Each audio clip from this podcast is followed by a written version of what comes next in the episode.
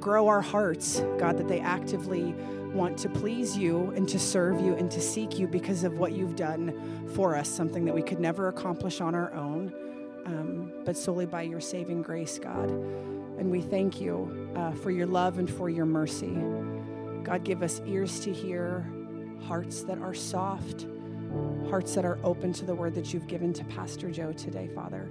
We thank you for this time. We thank you for this place, and we thank you for grace in the name of your Son. Amen. So, um, yeah. During the first uh, series here at Grace Life, we were talking about what the Grace Life looked like, and we were using the example of Paul's relationship with the Philippians. And one of the ingredients in the Grace Life is a church that is vulnerable with one another. So, as your pastor, I just want to um, example that for you. So, it's a pretty rough week for me. I was feeling overwhelmed, discouraged about a lot of things, some church stuff, some business stuff. So, a lot of stuff was kind of coming along at the same time. And this morning, it all was kind of hitting me before you guys got here, and I was getting discouraged. And I'm, you know, I'm not usually the guy who likes to sit in a dark room alone, you know. And I was doing that today, and then Pastor Daryl came in, and I grabbed Daryl. I said, Daryl, I need you to pray for me this morning because I'm really struggling. And he did. And nothing helps you get your mind off stuff than a worship series service that starts off with singing about the eternal throne of God. And that was really good, man. Thank you so much. That was excellent. Um, and with that in mind, we're turning to uh, our next message in Second Corinthians, and it's called Day of Hope which is pretty, uh, I think God did it on purpose this week. Maybe have a bad week so I could preach this better. Uh, what we're going to talk about today is one of the most mistaught, misunderstood teachings in Scripture. A teaching that is so flawed that it creates unnecessary fear and anxiety for many Christians, when in reality, it should be incredible comfort and joy. Remember what we've been discussing the last couple of weeks in our series? We just talked about thriving in affliction and how we have endurance because of the work of Christ in our life. And Paul says, Can famine keep us from him? No. Can destruction, death, disease, hunger, nakedness, none of those things. We are all these things. We are more than conquerors. And he talks about all those things. And, and he goes through and he explains about how we can, in the midst of affliction, thrive. We're still hurting. We're still grieving, we're still wounded, but we can thrive. He talks about how we have these temporary tents that we dwell in, that we live in these bodies that are temporary and they're and they're facing, he says, we are facing death all day long but that he is preparing for us a more permanent dwelling. And he says, For our light affliction, which is but for a moment, works for us a far more exceeding and eternal weight of glory. For we don't look at the things which we see, but the things we don't see, because the things we see are temporal, but the things we don't see are eternal. That was from chapter 4. so, what he does today in chapter 5 is he continues this narrative, this painting, this picture of the temporary versus the permanent. So let's just read the passage for today. He who has prepared us for this very thing, the eternal. Just, just so you remember, that's the whole flow of this. He who has prepared us for this very thing is God, who has given us the Spirit as a guarantee. so we are always of good courage. We know that while we are at home in the body, the temporary tent, we are away from the Lord, for we walk by faith, not by sight. Yes, we are of good courage. And we would rather be away from this temporary tent, this body, and we would rather be at home with the Lord. So, whether we are at home or away, we make it our aim to please Him. That's why I always pray, May Heavenly Dad, may what we do bring a smile to your face. For we must all appear before the judgment seat of Christ. Uh oh. It was all so good until we got there, wasn't it? So that each one may receive what is due for what he has done in the body. Uh oh. Whether good or evil. Uh oh. it was all going so well this morning till that, wasn't it? Like what we do here at Grace Life, we like to look at three applications of each passage the historical, what about man? What was going on with him? Why and how did he do what he did? Then we look at the theology, what about God? Why and how did he do it? And then the devotional, what about me? What am I supposed to do? So let's talk about the history This is an awkward transition, isn't it? I mean, think about it. After teaching about thriving in affliction, and the spirit man's supernatural ability to endure this hardship on earth called through the something called grace this thing that weighs us down not only other people's sins but our own he talks about thriving and enduring and keeping your eye on the pro- all those things for some reason and it's a natural flow he says now i have another topic he doesn't do that it's almost like he's talking about the same topic and he goes right into judgment he moves on to the theology of the judgment seat of Christ. Why in the world would Paul go here? I thought he loved them. like, I could see, you know, the whole book of Second Corinthians was supposed to be encouraging and warm because they had been confronted on things in First Corinthians and they had responded well and they were repenting, they were changing, they were transforming. You would think that the time to bring up judgment would be in First Corinthians when they were practicing immorality and bad mouthing Paul and you know, and um, adulterating the gospel and all these things, you would think, by the way, you know, you're going to give an account. To, to me, it seems like, you know, as a person who likes to manipulate guilt out of people, that would be a better place to put it. I mean, the whole tenor was supposed to be warm. What do you guys think about the timing of this topic? I mean, in the end, is this, are we supposed to believe this is some sort of fire and brimstone parenthetical statement right in the midst of this, of these two chapters about encouragement and moving on and just, you know, remember what Paul was doing? He was defending his authority as an apostle and defending the gospel. Don't let other people mix in works with the gospel of grace. That's what he's doing in 2 Corinthians. And he's talking about how great the gospel is, about how it's by grace through faith and not by works. And don't worry, he has sealed us. He has done the work. He has given us a spirit as a guarantee for that day. And then in parentheses, oh, by the way, you're going to be judged for your works, good or evil. Is this supposed, is this some sort of strange parenthetical insertion? it would have been much better in 1 Corinthians, maybe. I mean, how do you think the Corinthians responded to this? Paul, I thought you were liking what we were doing. I thought you were happy with our progress. Remember, they had fallen away and come back. Remember who Paul was writing to? He's writing to non Jewish pagans in Corinth who had become Christians. It was a distinctively Greek city with an intimate knowledge and passion for Greek culture. So, with that in mind, I want to talk about what Bema, that's the word for judgment seat. It's used in this passage, Bema. The idea is in ancient Olympics, Greek Olympics, where a judge would sit on the Bema seat, the judgment seat, at the finish line of a race. The first Olympic Games were from 776 BC to 393 AD, so this is well within that range of where the Olympics in Greece were very big. So every Greek citizen would know about the Olympics. They loved athletics. They loved competition. They loved the idea of, of battling for a prize. So, most pagans would be very familiar with the Greek culture and the word bema and understand that it meant the end of a race. In fact, this idea of finishing a race or enduring to the end is all through Paul's epistles. He talks about it in 2, uh, 2 Timothy 4 7, and 1 Corinthians 9 23 to 25. He says, Run the race good. And, and he talks about the idea of finishing the course, finishing the race. And he is actually referencing in this idea of a bema, a judgment seat, the end of a long, arduous journey. Doesn't that make sense since he was talking about thriving and enduring affliction? He's saying you can make it through, and at the end, there's this judgment seat of Christ. What?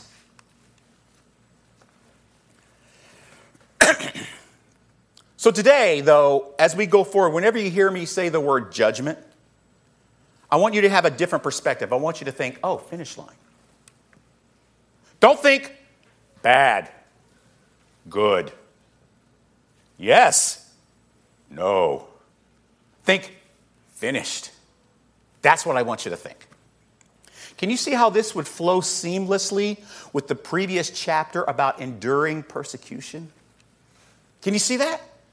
When you think of it as a finish line in a race, it's much easier to understand the context of thriving in affliction and enduring persecution. Okay, so let's look at the theology. Why does God judge Christians? You understand, like, so when I was a young Christian, uh, you know, before I became a recovering Baptist, when I was in a Baptist church, I always heard this idea about there's going to be a judgment seat. Yes, you're going to heaven, but there's going to be some pretty rough times before you get there. Why would God judge us? I mean, isn't the whole point of Christianity that, first of all, we're not capable of any good on our own? I mean, aren't we depraved? We can't even choose God on our own, and now we're going to be judged? Why would God do that? Doesn't the scripture teach us that our righteousness is like dirty, bloody, filthy rags? Our righteousness is like filthy rags. I mean, isn't the whole point that Christ died so that we could escape judgment? Isn't that the whole point of the cross and the grace and gospel and the, and the mercy of Christ is that we can escape what we really deserve?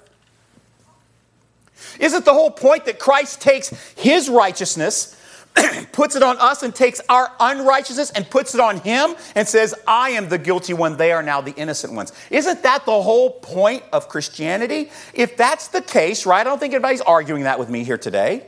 If you are, you're wrong. if that's the case, why in the world is God judging Christians? Is judgment of Christians in conflict with salvation and sanctification through grace? See, this is why understanding history and theology in a passage is so important. This is why teaching book by book, chapter by chapter, and verse by verse is far superior to, superior to topical sermon series every time. Because, see, you get a completely different application of this theology of the judgment seat of Christ if you understand it in the context of all of Second Corinthians. I mean, if you just go to Second Corinthians 5, verses 5 through 10, that's not good. That's scary. But if you go to Second Corinthians 5, 5 through 10, after you've gone through 2, 3, 4, and the first part of 5, then it gives a whole different light on the judgment seat of Christ. Many times people just go, hey, I'm going to preach on the judgment seat of Christ, 2 Corinthians 5. You can't do that without preaching first on 2 Corinthians 4. You can't, in good conscience, as a pastor, teach chapter 5 without a thorough examination of 1 through 4. Yet many do. So let's talk about what God does. I want to talk about Judgment Day preparation. Paul outlines first how we are prepared for that day, and he does it in this passage. First thing he says is, He who has prepared. Who is he? Who's he talking about? Talking about Jesus and God. And what has he prepared? Anyone? Us. He, God, has prepared us for that day. That's the first thing that God does in Judgment Day preparation. He, Jesus, prepares us. Then He gives the Spirit as a guarantee. What is the guarantee? How does it work in context with this teaching on the judgment seat of Christ? Wait a minute. He's preparing us for the day of judgment, and He gives us the Spirit as a guarantee, and then we go to the judgment seat of Christ? What is that guarantee? The guarantee is that we will be prepared. Then he says, listen, here's what he does. He talks about the judgment seat of Christ, and he says, He who is prepared has given the Spirit as a guarantee, and we are always of good courage, he says. Let me ask you a question, church. Does impending judgment give you good courage? It will if he is your guarantee and your preparation. Why must we appear before the judgment seat? How many hear that phrase and get cozy? Ah, judgment seat of Christ. Man, I can't wait.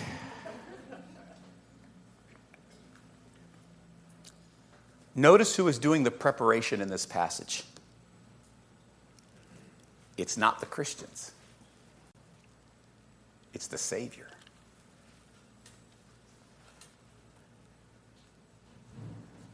So let's talk about the devotional part of this. if grace, why are works even an issue? He says, Your works, whether good or evil, done in the body. If grace, undeserved favor, why are works even an issue? I'm going to explain to you uh, the role that works have in our salvation. They do have a work in our salvation process, and I'm going to explain it to you. The first verse I'm going to look at is James chapter 2, 18. This is, by the way, it's going to get you a little bit uneasy, but don't worry, I'm going to flip it around and explain it to you. Here's what he says in 2:18 of James. But someone will say, You have faith and I have works. Then James says, Show me your faith apart from your works, and I'll show you my faith by my works. Uh-oh. Then James 2:26, For as the body apart from the spirit is dead, so also faith apart from works is dead. What James says is if you have faith, you better have works to show for it.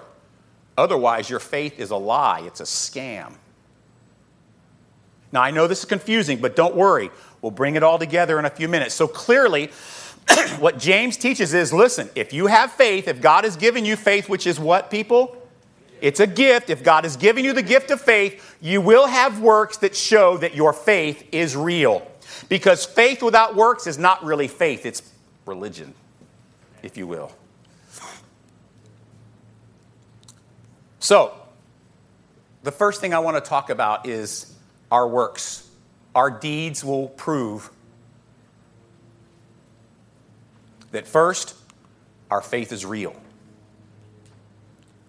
See, why would God say redemption through faith and then on judgment say, no redemption for you, come back one year? Seinfeld reference for those of you that are smart enough to know. Well, why would God do that? Why would God say redemption through faith, which is a gift through grace, and then on judgment day say, not good enough? See, the first thing that happens is our deeds will be proof that our faith is real.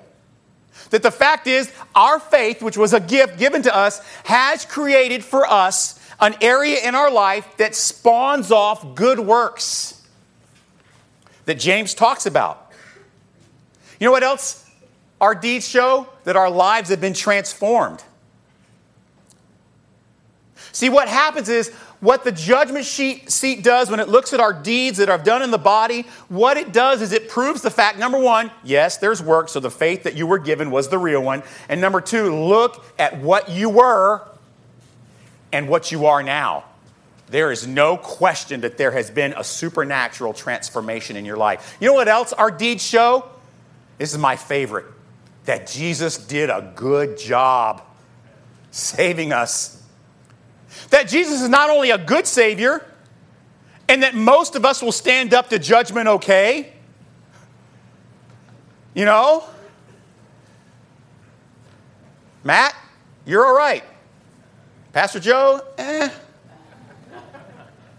See, Jesus doesn't bat 750.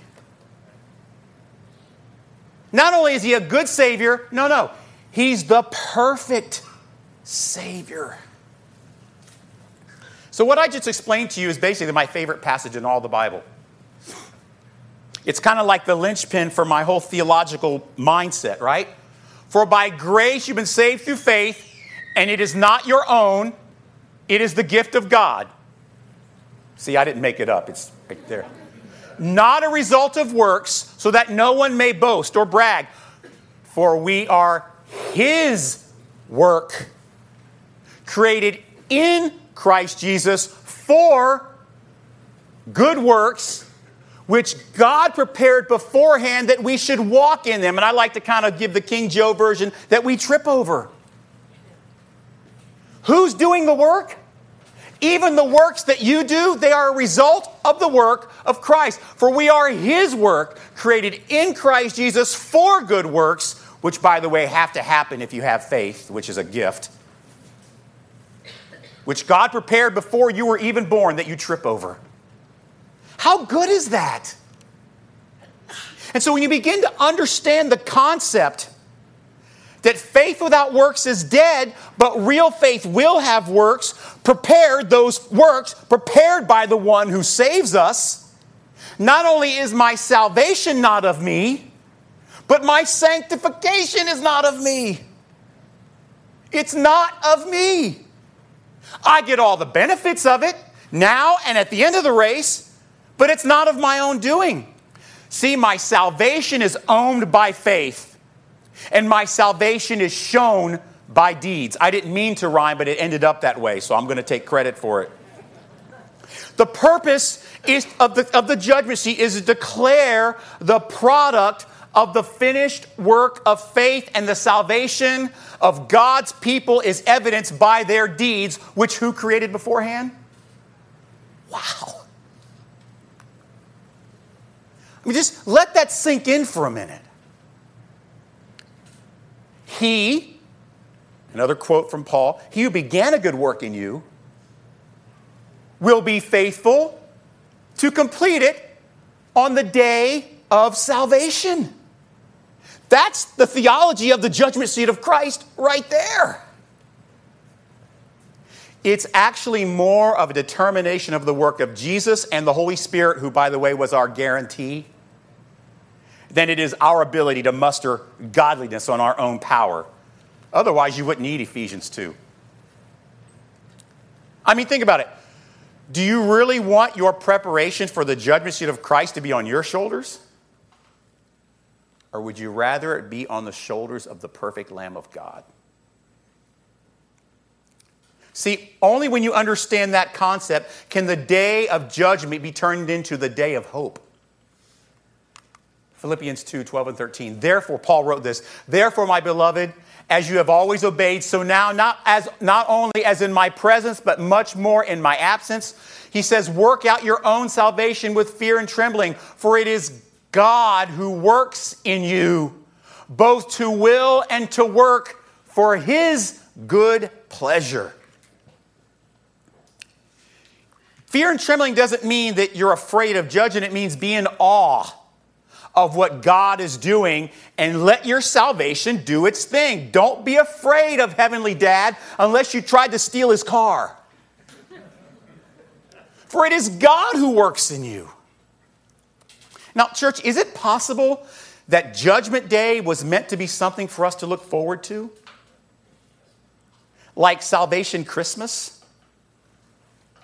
I mean, if my depravity is evident on Judgment Day, it doesn't concern, uh, serve to condemn me or embarrass me, but it serves to further exalt Christ. You could save that. Wow. It's an opportunity. And this is what I felt a little bit this morning as the band, understanding what the day of judgment, the judgment seat of Christ is for Christians, understanding that it's a result of a judgment of Christ's work and not ours. It's an opportunity to send us into a worshiping frenzy over how stunning the work of Jesus is in our life. Can you see how grace makes Judgment Day a day of hope? A day of comfort? It's like that feeling you get before a test that you have studied for and you know you're going to ace it, and they allot an hour for it, and you say, I'll be done in 10 minutes. I'm going to get a latte. I got this. Filling in the bubbles, I'm done. Boom. It's like the feeling you get if you've ever experienced this the feeling you get after the joy of winning a championship. As a coach, I've had an opportunity to coach really good teams and really bad teams. The really good teams were a lot of fun. I remember the first time I ever won any type of championship. It was a middle school basketball championship, a city championship with about 25 other teams. And we were about 500 through the year, and we caught fire in the playoffs, and we won. And the last seconds are ticking down on the clock in the championship game. And the team and I, we ran together in the middle of the court. We're jumping up and down. We're excited and we're just thrilled. We've just reached the finish line. And the scoreboard, the Bema, says, We won. That's what the Bema is for us. The scoreboard will indicate a championship, a victory. Except this time it won't be because we worked so hard, but because Jesus did the work for us. So, just a couple more things. The judgment seat finishes the work of Jesus with a final declaration at the Bema. The judge sits at the finish line. The finish line seat of Christ is an example or a symbol that the work of Christ is finished with a final declaration. Yep, he did what he said. He's delivered you complete and righteous and perfect and whole to Heavenly Dad in spite of your depravity. As I look at the evidence, it is very evident that my son Jesus did all the work necessary to save your souls and fill you with tremendous, amazing good works. Man, he did a bang up job of saving you, man. It's a vindication of his excellent work in our lives. I mean, I imagine it'd probably be a lot easier. They could save a lot of time if they just say, look, here's what we're going to do. We got the judgment seat thing. We're going to start with Pastor Joe, and if he can get in, all the rest of you are clearly okay. just start with me. I'm through. Everyone else is done.